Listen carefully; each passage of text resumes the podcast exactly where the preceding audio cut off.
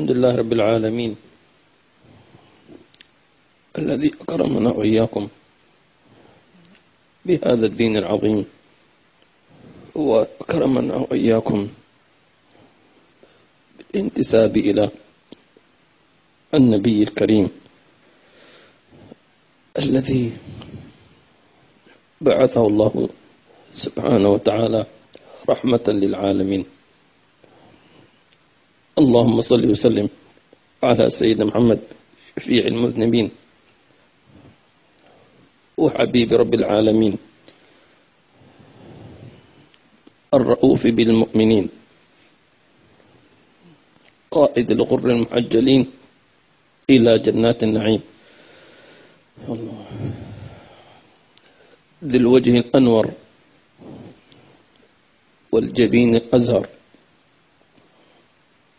والقبر الأعطر. من اسمه مكتوب مرفوع موضوع على اللوح والقلم. جسمه مطهر منور. صلى الله عليه وعلى آله وصحبه وسلم. ثم أما بعد. السلام عليكم ورحمة الله وبركاته. ونواصل درسنا في كتاب الأربعين الأصل للإمام الغزالي ووصلنا إلى الأصل العاشر في ذكر الموت. اللهم أحسن ختامنا بعد مطير نعم. لماذا ذكر الإمام الغزالي رحمه الله تعالى ذكر الموت في الأصل العاشر أو في آخر هذا الكتاب؟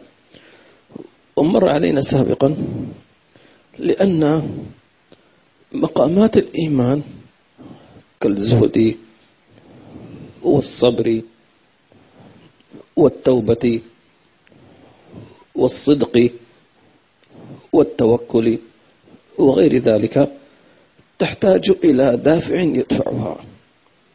تمام؟ فالذي يدفع الجميع ما هو؟ ذكر الموت. فذكر الموت يجعلك زاهدا. لأنك مهما رغبت في الدنيا فتتذكر الموت فستكتفي ذكر الموت يزيدك صبرا. ذكر الموت يزيدك صدقا.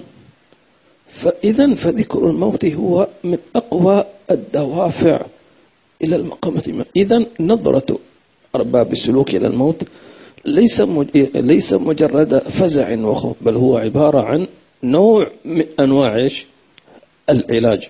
فسبحان الله من جعل في الموت علاجا علاجا. علاج يقول لك ليش؟ الموت هذا قاسم نكون علاجا لأمراض القلوب. فلذلك فكل مرض من أمراض القلوب إذا أردت أن تعالجه ولم تستطع أن تعالجه ولم يجدي لك نفعا أي دواء؟ فتذكر الموت. خلاص انتهى الموضوع. إن كنت مريضا بالحسد بالكبر بالعجب فتذكر الموت.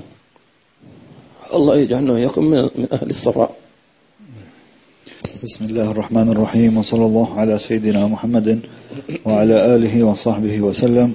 من كتاب الأربعين في أصول الدين للإمام أبي حامد الغزالي رحمه الله تعالى. ونفعنا به وبكم وجمعنا به وبكم ومشايخنا في الفردوس الأعلى ورضي الله عنكم. وعنكم جميعا. فصل اعلم أن الموت عظيم هائل وما بعده أعظم منه. وفي ذكره منفعة عظيمة فإنه ينغص الدنيا ويبغضها إلى القلب وبعضها رأ وبغضها. وبغضها رأس كل حسنة كما أن حبها رأس كل خطيئة. هذا السبب أمراض القلوب هو حب الدنيا. سبب أمراض القلوب كلها كما ذكرنا من الحسد والعقد والكبر وغير ذلك وسوء الظن أيضا هو حب الدنيا. إذا حب الدنيا رأس كل خطيئة. تمام؟ والجسد لو قطعت أطرافه لن يموت صح ولا لا؟ لو قطعت يد إنسان هل سيموت؟ لا. لو قطعت قدمه هل سيموت؟ لا. لو قطعت أذنه هل سيموت؟ لا. لو قطعت لسانه هل سيموت؟ لا. لو قطعت إصبعه لا يموت. لو قطعت رأسه سيموت. ولذلك يقولون الأفعى هكذا. اقطع رأس الأفعى فكل آه، فالدنيا حبها رأس كل خطيئة. تمام؟ طب ما علاج آه، آه، حب الدنيا؟ الموت. لماذا؟ لأن الموت هو الشيء الوحيد الذي اتفق عليه كل كائن حي. المسلم والبوذي والملحد واليهودي والمش عارف إيش كلهم متفقون على أنهم سيموتون. اذا لا أحد يستطيع أن ينكر أو أن يفر من الموت.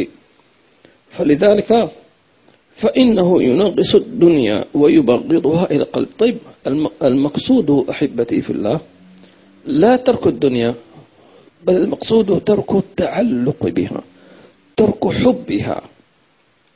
واضح؟ وإلا فإن الدنيا مزرعة الآخرة. فالمقصود أن أن أن أن, أن تنزع من قلبك حبها فإذا نزعت حبها فتعامل معها. تاجر بأموالها ما في مشكلة. اعمل ولكن يكون لك مقصد. وعلامة أن حب الدنيا في قلبك أنك تحزن على فواتها. وتفرح إذا أقبلت. فهذا علامة التعلق بالدنيا. نعم. رحمه الله تعالى. اعلم أن الموت عظيم. هائل هائل من الهول. تمام؟ وما بعده أعظم منه. لماذا؟ لماذا الموت عظيم هائل. قالوا لأن الموت شيء غائب مبهم. يعني لا تعرف كيف يأتيك. متى يأتيك؟ على أي حالة يأتيك؟ هذا هذا نفسه مجرد أن تفكر. هذا التفكير هذه السؤالات كيف يأتيك الموت؟ على أي حالة ومتى؟ فأنت تنتظر من ينتزع روحك. هذا فعلا شيء عظيم. الناس في غفلة فعلا. مجرد التفكير هذا يجعلك آه، تقشعر. سبحان الله. ولكن جعل الله عز وجل تنفسا للإنسان لأنه لو ظل الإنسان يغلب هذا التفكير مش حيقدر يعيش يعني لأنه شيء فعلا أنت لا تستطيع. متى؟ هذا الشيء. الشيء الثاني العظمة والهول في في الموت أنك تأخذ نتيجة أعمالك. نتيجة الستين سبعين ثمانين سنة كل عمل وكل قول وكل خطوة وكل نظرة كنت عملتها وكل نية تمام؟ سترى هذه النتيجة. سبحان الله. فلذلك فالنتيجة مرعبة. النتيجة مرعبة لأنك ستجد كتابا آه، قال سبحانه وتعالى عن هذا الكتاب وكل صغير وكبير مستطر. يا لطيف. كل صغير وكبير مستطر. مسطر مكتوب. كل ما وقالوا ما لهذا الكتاب لا يغادر صغيرة ولا كبيرة إلا أحصاها. ووجدوا ما عملوا حاضرا ولا يظلم ربك أحدا. لا إله إلا فلذلك عظمت هيبة الموت هكذا. ثم العظمة الثالثة في الموت أنك لا تدري مع أي فريق أنت. مع أي فريق أنت. مع أي قوم أنت. فلذلك ينبغي الإنسان أن يعد العدة لهذا الغائب المنتظر. نسأل الله السلامة والعافية. ذلك. وللعارف في ذكره فائدتان. إحداهما النفرة من الدنيا والأخرى الشوق إلى الآخرة فإن المحب لا محالة مشتاق. ومعنى الشوق في المحسوسات استكمال الخيال بالترقي إلى المشاهدة فإن المشتاق فإن المشتاق إليه مدرك لا محالة بالخيال وغائب عن الأبصار وأحوال الآخرة ونعيمها وجمال الحضرة الربوبية مدرك كل ذلك للعارف. يعرفه كأنه ينظر من وراء ستر رقيق في وقت الإسفار وضعف النور فهو مشتاق إلى استكمال ذلك بالتجلي والمشاهدة ويعلم أن ذلك لا يكون إلا بالموت. فلذلك لا يكره الموت لأنه لا يكره لقاء الله تعالى. نعم الإمام الغزالي رحمه الله تعالى يذكر لنا كيف يفكر العارفون بالله في الموت؟ لأن الناس اليوم حتى المسلمين بعض المسلمين حينما يذكر الموت ويفكر فيه فقد يفكر في يعني الرعب والنزع و آه، القبر. صحيح هذا مطلوب لفترة معينة لأنه إذا زاد عن ذلك إذا زاد عن ذلك سيكره الموت. أنت حينما تظهر للناس الموت على أنه أن الموت هذا شيء يعني مؤلم وشيء صحيح هذا هذا كلام صحيح ولكن ليس ليس كل ذلك. فبالتالي بدل أن أن ترغبهم سيكرهون الموت. وسيكرهونك. وسيكرهون يعني لقاء الله والعياذ بالله عز وجل. فإنما فالعارف بالله حينما يذكر الموت إنما يذكر ذلك يقول الإمام الغزالي فائدتين. أولا النفرة من الدنيا. والمقصود من الدنيا النفرة من همومها. شوف الناس الآن يعرفون أن الدنيا هموم وغموم. ومشاكل وأمراض وحروب وحساد. هذا يحسدك وهذا يحقد عليك. ومع ذلك يحبونها. سبحان الله. أو متعلقون بها. المفروض العكس. أنك تكره الدنيا هذه. ولولا أن الله أوجدنا فيها نصبر فيها مثل ما أنزل الله عز وجل. سيدنا آدم إلى الأرض خلاص. انزل الأرض. لبيك يا ربي. ولكم في الأرض مستقر ومتاع إلى حين. تعيش مدة معينة بعدين ترجع إلي فلذلك فالعارف بالله عندما يتذكر الموت إنما هو يخفف آلام الهم الدنيا. تمام؟ فكأنه يقول اسمع معلش اصبر ما بعد الموت راحة. ولذلك قالوا أن الموت هو راحة المؤمن. راحة المؤمن. فعلا هو راحة لأنه أتعب نفسه في الدنيا لهذه لهذه اللحظة. فالعارف بالله هكذا يذكر الموت يستأنس بالموت حتى ينسى هم الدنيا. والناس العكس يفرون من من الموت حتى لا يعكر عليهم الدنيا. طب أنت أصل الدنيا هذه فيها منغصات. سبحان الله. ولذلك تعطى راحة البال. والناس حينما يسمعون هذا الكلام يقولون هذا كلام غير منطقي. كيف إنك أنت تذكر الموت حتى تتراح نقول نعم. المقصود بالراحة الراحة من من من خوف من الدنيا. الراحة من ألم التأثير في الدنيا. تمام؟ الخوف من الرزق. ما خلاص. سبحان الله. هذا كله المخاوف هذه كلها إذا ذكرت الموت فإنها تخف عليك إن شاء الله تعالى. هذه الفائدة الأولى. نعم. بالنسبة للعارف بالله طبعا. للعارف بالله هو الشوق إلى الآخرة. لأن الله عز وجل حينما اخترب اختر اختبر العبادة بالدنيا ووضع فيها ما يعجب الأنفس. الدنيا حلوة نظرة كما قال النبي صلى الله عليه وسلم. ثم جعل لهذه الدنيا موتا. يعني لن تجد فيها استقرار.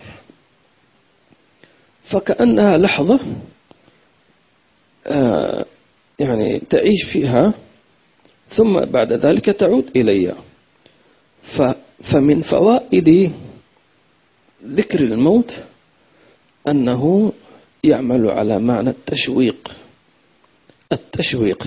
التشويق لماذا؟ فكل ما ذكر الله عز وجل في القرآن الكريم من الآخرة من النعيم ومن الجنة ومن اجتماع بالحبيب صلى الله عليه وسلم ومن رؤية وجه الله الكريم ومن ومن هذا كله عبارة عن تشويق. وأعظم أنواع التشويق حينما يقول لك أعددت لعبادي ما لا عين رأت ولا أذن سمعت ولا خطر على قلب بشر. فكلنا مشتاقون إلى هذا الشيء. ثم العارفون بالله كلما مرت أعمارهم ازدادوا شوقهم. لماذا؟ لأنهم كلما اقتربوا إلى الله انكشف لهم شيء من الحجاب.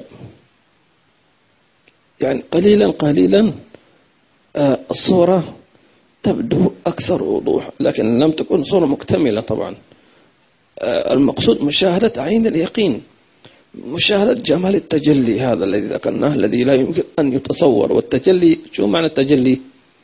التجلي مثال ذلك مثل شخص يقف على ضفاف نهر ثم والقمر فوقه في السماء فيرى صورة القمر على الماء. تمام. فتجلى القمر المرتفع على الماء المنخفض. فرأيت صورة القمر على الماء. تمام. فهذا يسمى تجلي. لكن هل الذي تراه حقيقة؟ لا. لكن جميل. جميل أن ترى القمر في ليلة مقمرة مع الموج الجميل الهادي. منظر بديع. فيقول لك هذا مجرد تجلي طبعت صورة. لكن الحقيقة أكبر من ذلك. الحقيقة أكبر من ذلك. لذلك فيشتاق. فيقول متى كشف الحجاب؟ فيقال له بالموت. بالموت. فلذلك الصحابة حينما كانوا يخرجون للجهاد ليش الجهاد؟ أنت يعني ستموت ستموت. أنت أنت تذهب لتموت في سبيل الله أو تنصر الله. إحدى الحسنين لكن أنت هم خرجوا للموت أصلا. مش عاوز يرجع. تمام؟ فلماذا خرج؟ من شدة شوقه إلى الله. وذاك الصحابي الذي كان في يده تميرات في غزوة آه، بدر. و فكان سمع النبي صلى الله عليه وسلم يقول أنه لا يقاتلهم آه، مقاتل. مقبلا غير مدبر إلا أدخل الله الجنة. فقال بخ بخ بخ ليس بيني وبينها دخول الجنة إلا أن نأكل تمرات فلم يأكلها. من شدة شوقه إلى إيش؟ إلى الجهاد في سبيل الله. ومع أن التمر بالنسبة لهم أحب طعام إليهم بل هو قوتهم الذي يأكلونه فآثر أن لا يأكلها.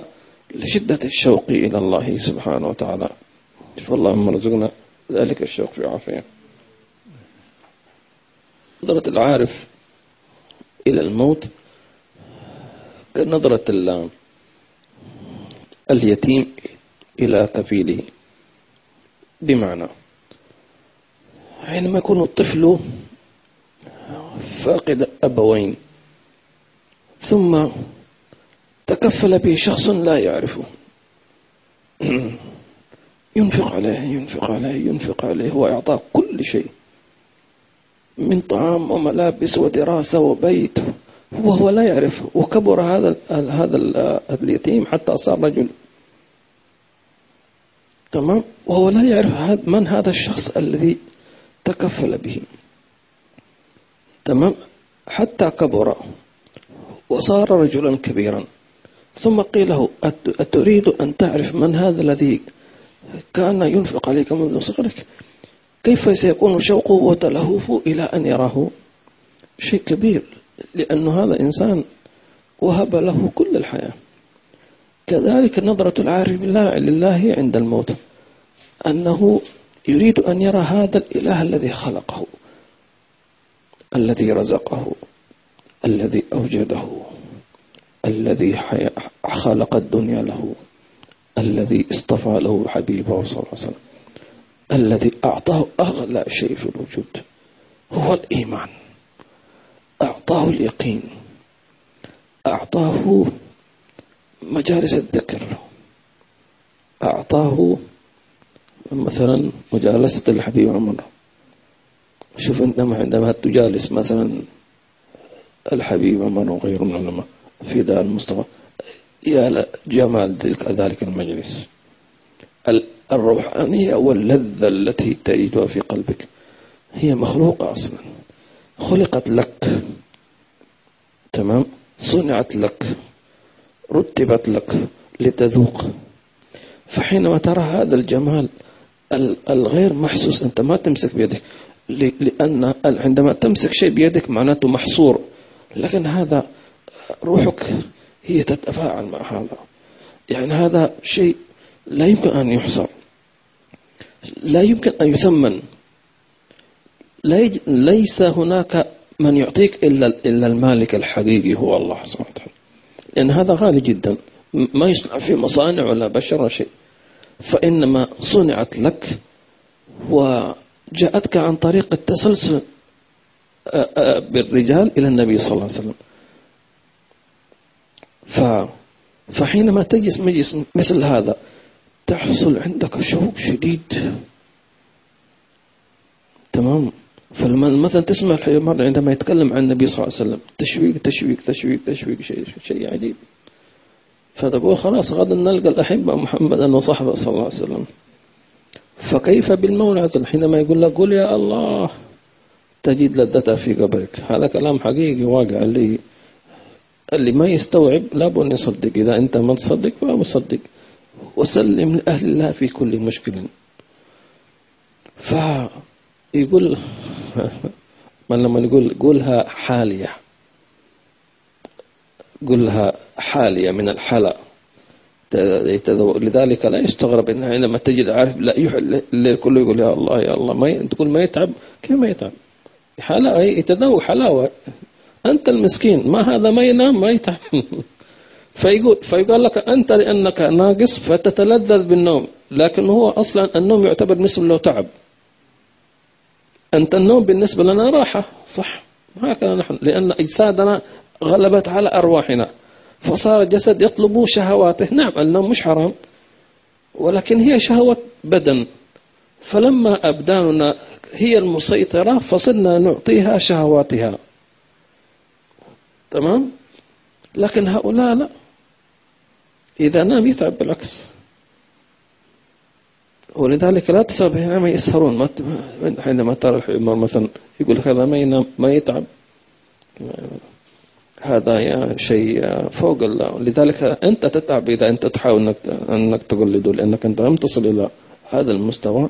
ولكن مجالستك لهم هذا كبير جميل جدا. هذا جزء من جزء من جزء رياض الجنة قال عن النبي صلى الله عليه وسلم. إذا فيحصل للحاضر في تلك المجالس هذا الشوق حتى أنه يتمنى في مولد يوم الخميس مثلا. خلاص. من شدة الوجد. وكان هكذا السلف الصالحون. كان سيدنا عبد الجيلاني رحمه الله تعالى إذا تكلم عن جمال الله وجماله وكرمه يموت الناس شوقا إلى الله في مجلسه. تخرج جنائز مش كورونا ما كورونا جنائز هذا مات من من شدة الشوق إلى الله. لأنه عارف بالله يتكلم بحقيقة مش واحد يعني كوبي بس على وإذا تكلم عن جلال الله وعن غضب الله وعن يموت الناس خوفا. من شدة الخوف.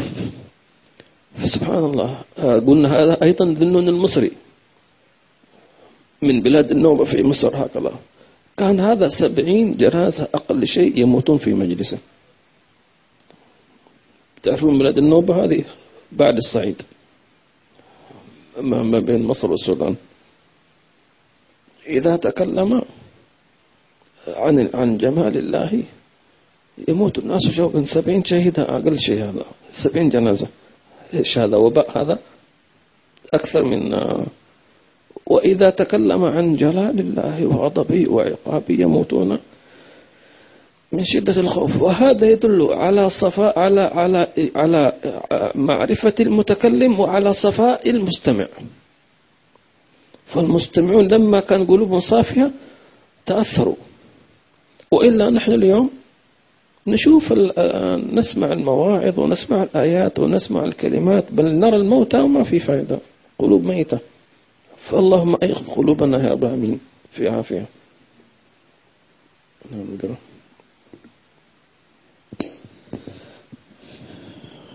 ولا سبب لإقبال الخلق على الدنيا إلا قلة التفكر في الموت. وطريق الفكر فيه أن يفرغ الإنسان قلبه عن كل فكر سواه.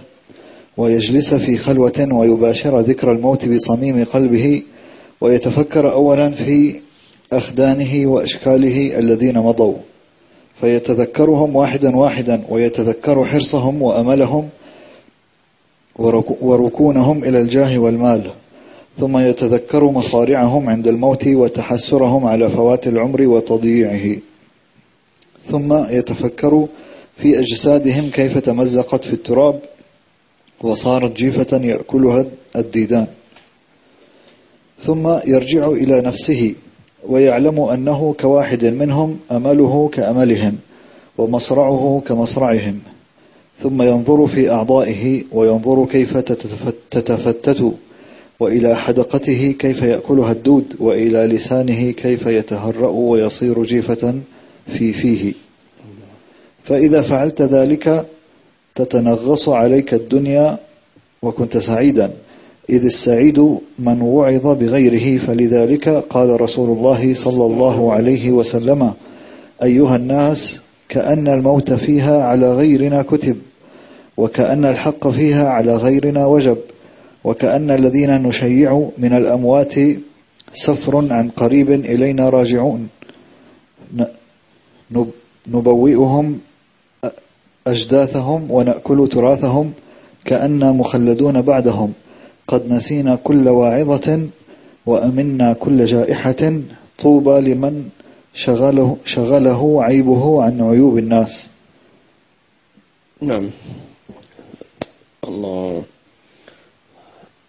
الإمام الغزالي رحمه الله تعالى يقول أن سبب غفلة الناس أو إقبال الناس في على الدنيا هو أنهم لا يتفكرون في الموت.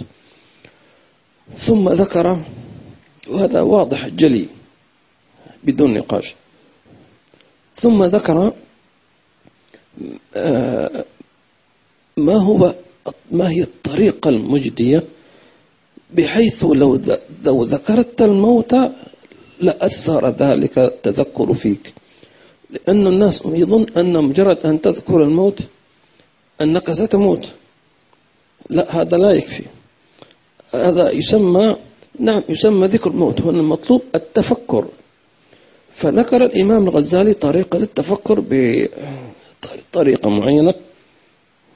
تفضل يا تفكر أو, أو أول شيء أن تجلس في خلوة لأن الموت التفكر في الموت يحتاج إلى خلوة. تمام؟ ثانيا ثانيا أنك تتفكر في أقوام مش مضوا قبلك. تشوف تتفكر في أقوام كانوا عايشين معك ثم ماتوا لأن هذا أشد تأثيرا.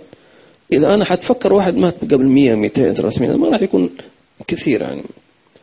لو ما شفته لكن تشوف واحد كان أمس معك وقبل أسبوع كان معك وخرجتم وأكلتم سوا مع بعض. سبحان الله صار له حادث مثلا وهكذا. فتتفكر تجلس وتعد الأشخاص الذين كانوا مثلا إذا كانوا أقربائك أو كانوا زملائك أو أصحابك أو جيرانك. فتتفكر كيف كنت تجلس معه وكيف كان يسلم عليك وكيف كان كيف تضحك أنت وياه. ثم ثم يقول الإمام الغزال تذكر كيف كانوا لهم آمال في الدنيا. ثم تتذكر أو تتفكر كيف حالهم حينما رأوا الموت. يهجم عليهم. وأنت تعرف هذا فلان وفلان وفلان. ثم تتفكر كما ذكر كيف يتحسرون على فوات في تلك اللحظة. قالوا إذا أردت أن تعرف قيمة الدنيا فاسأل عنها من حضره الموت. لا قيمة لها. من رأى ملك الموت فلا قيمة للدنيا عنده ولا شيء. تمام؟ وهيهات ثم تذكروا كيف يوضعون في التراب وفي القبر وحيدين وكيف تتمزق أجسادهم. هذا كله تفكير تتفكر في الشخص فعلا أن الذي تعرفه. هذا قال الإمام الغزالي هذا الذي هو يجري ويفيد في التفكر. نعم. شيء يؤثر في الإنسان من الموتى أن يموت إنسان كان عايش معك في نفس البيت. لأنك تعيش معه يعني أطول وقت ممكن. كزوجة كزوج كابن كبنت كأب كأم. الذين عشت معهم أطول فترة في حياتك في عمرك فجأة يموت. فهو فيكون هنا التأثير قوي. تأثير شديد لأنك أنت يعني عايشت هذا الشيء. وأشد من ذلك أن يموت هذا الإنسان أمام عينك مش أنت غايب مثلا. تشوفوا كيف يصارع الموت. وكيف تنزع روحه. ولذلك أكثر الناس الذين تابوا يكون هكذا. يتوبوا بسبب رأى موقف. من هذا الموقف. سبحان الله ولذلك نسأل الله السلام والعافية في ذلك. الإنسان طبعا لا يتمنى هذا ولكن مجرد هو تفكير. مجرد الإنسان حينما يفكر هذا التفكير يعني آه، يكون آه، فعلا آه، مؤثر. لذلك الإمام الغزالي قال يفكر بصميم قلبه. فلذلك ينبغي ونحن مقصرون نعترف بذلك. ينبغي الإنسان أن يكون له ورد من التفكر وبالذات في هذا الزمن. هذا الزمن الذي نعيش فيه زمن فتن شديدة جدا. والمغريات سبحان الله. لكن الآن الناس بدأوا يتراجعون شوي شوي بسبب كورونا. هذا كورونا سبحان الله غير قلب الدنيا قلب سبحان الله. ولكن المشكلة أن بعض الناس حتى مع هذا الوباء أيضا لم يتعظ ولم يتفكر. سبحان الله. أسأل الله عز وجل أن العفو والعافية والمعافاة الدائمة في الدين والدنيا والآخرة. تقادم نتكلم عن الأمل. يقول الإمام الله يقول الأخوان محمد وعليكم السلام ورحمة الله وبركاته. الأخ نوفل وعليكم السلام ورحمة الله وبركاته. الأخت بازية. Such a beautiful example. يعني إيش؟ مثال جميل جدا. Which example you are talking about? أمثلة كثيرة ما شاء الله. جزاكم الله خير. سوري آه ممكن.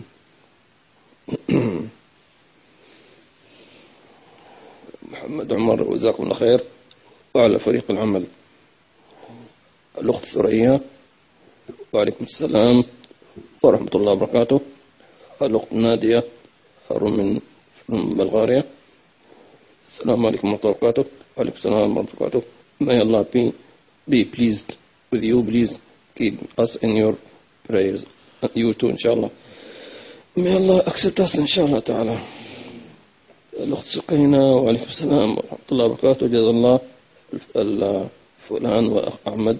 جزاكم الله خير وجمال وفريق العمل إن شاء الله تعالى تقول سكينة is there any sign to know that Allah and Rasulullah are satisfied with me how will I know Allah has forgiven my sins sins sins and he is happy with me how will I know I am obedient servant. obedient servant. أريد أترجم إبراهيم ترجم. أو طيب. نعم. هل هناك علامة أن الله يعني فرحان مني؟ أو راضي. طيب آه نعم. أول شيء هذا سؤال كبير كيف أعرف كيف أعرف أن الله راضي عني ترجم Firstly, this is a, a, big question. How do I know that Allah subhanahu wa ta'ala is content or happy with me? آه يعني أشياء كثيرة ممكن نختصرها. There's many things. راضي عن ربك. Firstly, with Allah. رضاؤك عن ربك فيما قدر لك دلالة على رضائه لك. Um, آه أيضا عدم رضائك عن نفسك إذا عصت الله هذا دلالة على أن الله راض عنك. أيضا رضاؤك عن الله عز رضاء الله عنك أو عنك من علامته تعظيم شعائر الله عز وجل. علامة رضوان الله عن عبده اتباعه للنبي صلى الله عليه وسلم. how I know Allah has forgiven my sins uh, and he is happy with me. uh, forgive يسامح أو يعفو. نعم. أول شيء حسن الظن بالله أنه يغفر الذنوب. First, أن أن تتبعي السيئة بالحسنات. وجود الندم والكره لتلك المعصية فيما بعد. تجد هذا الشيء اللي هو كره المعصية. كمن يكره يعني إنسان من يشم رائحة كريهة يتأفف يبتعد. لو وجد هذا الإنسان ورأى المعصية أو تذكر المعصية التي كان يفعلها فكرهها كما يكره الرائع الكريهة هذا معنى مش أن الله عفى عنه بل تاب عليه. علامة المطيع أنه ينفذ أوامر الله فورا. هذا مطيع. وأفضل من المطيع هو الذي يعمل الأمر قبل أن يؤمر. مثال ذلك مثلا آه، مثلا آه، إذا أن والدا طلب من ابنه كوبا من الماء فإن أحضر الماء صار هذا الابن مطيعا. ليش؟ لأنه نفذ الأمر.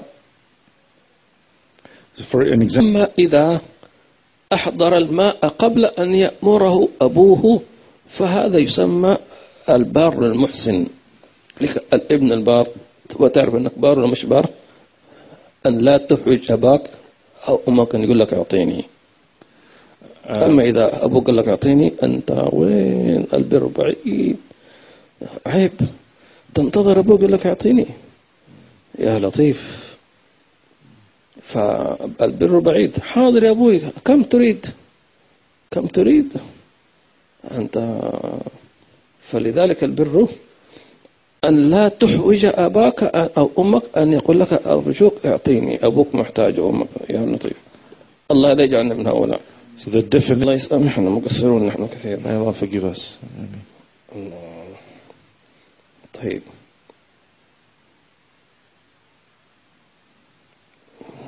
وعليكم السلام ورحمة الله وبركاته. كيف تكون الروح؟ هي التي تسيطر على الجسد. ما هي الأمور التي تخفف من سطوة الجسد على الروح؟ آه، باختصار شديد المجاهدة ألا تعطي جسدك كل ما تشتهيه. ولو مباحة أما الحرام حرام ما يحتاج. المحرم محرم. نتكلم عن شهوات النفس المباحة. تمام؟ لا تعطي نفسك كل شيء تشتهيه. مثلا أردت أن تستيقظ لصلاة الفجر ماشي؟ فاستيقظت مع الأذان. نفس تقول طيب كمان ربع ساعة. نقول لا. تقول لك ربع ساعة ما هي مشكلة. لا زال وقته في في وقت. ربع ساعة بس. أتنشط. وبعدين قوم إلى الإشراق. ولا لا ولا نص دقيقة هي تحتاج إلى إلى فإذا ما عمل الإنسان قال نفسه لا. تمام؟ ستكون تلميذة. وستكون الروح هي هو المدير. مدير الإدارة. ولكن مشكلة يكون التلميذ هو الذي يضرب المدير. نعم. الآن معد التعرض لتجليات الحضرة الإلهية أم هي اختصاصات واصطفاءات نقول ما دمت مؤمنا فقد اختصك الله عز وجل. ما دمت مؤمنا فقد است... فكل مؤمن مهيأ ومعد لأن يتجلى الله عليه تبارك وتعالى. نعم. الأخت سكينة هذا السؤال للدعم الفني. I have tried to download your Quran. إيش أقرأ؟ الرحمن جزاكم الله خير. وجميع الأحبة والله فينا على اغتنام الحضور. عند الحي عمر آمين. الحمد لله رب العالمين. والحمد لله. يعني الآن الحي عمر جزاه الله خير. هذه الآن تبث دروسه ومحاضراته. ليس للعرض أو الاستعراض أو للشهرة إنما رحمة بالأمة. لأن الأمة الآن حتى لو لو واحد شاف هذا الوجه المنور يتوب إلى الله سبحانه وتعالى ويذكر الله عز وجل وحتى تنال له الشفاعة. لأن الشفاعة يوم القيامة لهكذا. فيقال هل حضرت مجالس فلان بن فلان؟ ما حضرت. طب هل سمعت صوته؟ هل رأيت صورته؟ هل رأيت أحد طلبته حتى تنال شفاعة؟ سبحان الله هكذا. اجعل لك حظا ونصيبا. تمام؟ سوي لك لينك على قولهم. تمام؟ وكما أنت تحط أنت رابط على رابط على رابط حتى ترتبط بليش؟ بالموقع الأصلي. سبحان الله. These are the benefits. I, I read in one book. Read صح that some scholars were calling this as the إيش you, yours. شاري بين قوسين عرس آه عرس فرح يعني I found that uh, strange and beautiful at the same time. MashaAllah, please forgive my bad adab. Good adab إن شاء الله تعالى. نعم هؤلاء حينما ينادون الموت مثلا كأن يعني يقولون آه كان هذا موجود عند بعض بني علوي وبعض غيرهم طبعا أولياء فمثلا يقول في آه نسيت أذكر واحد من السلف أنه لما شاف ملك الموت قال له فينك من زمان أنتظرك. I was waiting for you for a long time يعني. سبحان الله. والحبيب عبد القادر الرويش في سيئون عندنا من كبار العلماء. كان جالس هكذا بعدين أحس برأى الملك الموت الذين كان عنده عرفوا أنه شامت فقال له أنت شوي شوي بتوضأ. فطبعا هذه أشياء تعتبر من الكرامات ولا يستغرب. فسيدنا بلال قال غدا نلقى الأحبة. وطرباه وطرباه غدا نلقى الأحبة. محمدا وحزبه رضي الله تعالى عنه وارضاهم. يا رب الله كرمنا بذلك في عافية. Yes, these were وجزاكم الله خير. إبراهيم السقاف جزاك الله خير. السيد إبراهيم. أولا حرمنا الله وإياكم. جزاك الله خير على المتابعة الأخت ليلى من أمريكا جزاكم جزاكم الله خير May Allah protect and uh, preserve all of you helping with these lessons. Ameen. Thank you very much. سكينة جزاكم الله خير البحرة تقول uh, sister Sukaina the recording uh, on the SoundCloud. You can download them easily from there. فين كان download SoundCloud? Or you can send me a private message with your email. I can send you them to you. جزاكم خير أخت ألاء. هذا من عندهم جوال يعني ولا إيش؟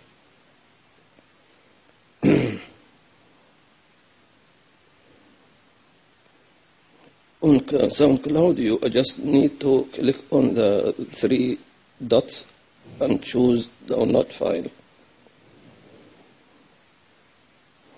نعم في واحد كاتب هناك برنامج طرب لإنزال الفيديوهات من يوتيوب طرب في موقع ترى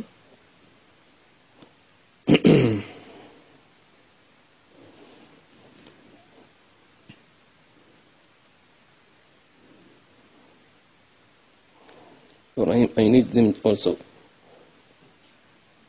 If you don't mind, can you send to me also?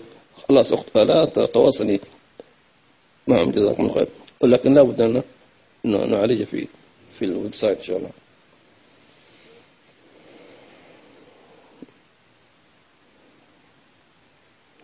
في هذه وهذا ده كاتب آه، لتنزيل فيديوهات video download manager برنامج عن الكمبيوتر اسمه video download مانجر طيب. جزاكم خير وبارك الله فيكم.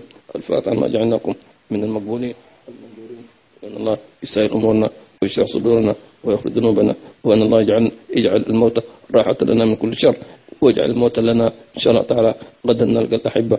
محمدا وصحبه صلى الله عليه وسلم واجمعنا بالأحباب بعد عمر طويل الحال الجميع في الخير والعافية وإلى حضرة النبي. اهدنا الصراط المستقيم صراط الذين أنعمت عليهم غير المغضوب عليهم ولا الضالين آمين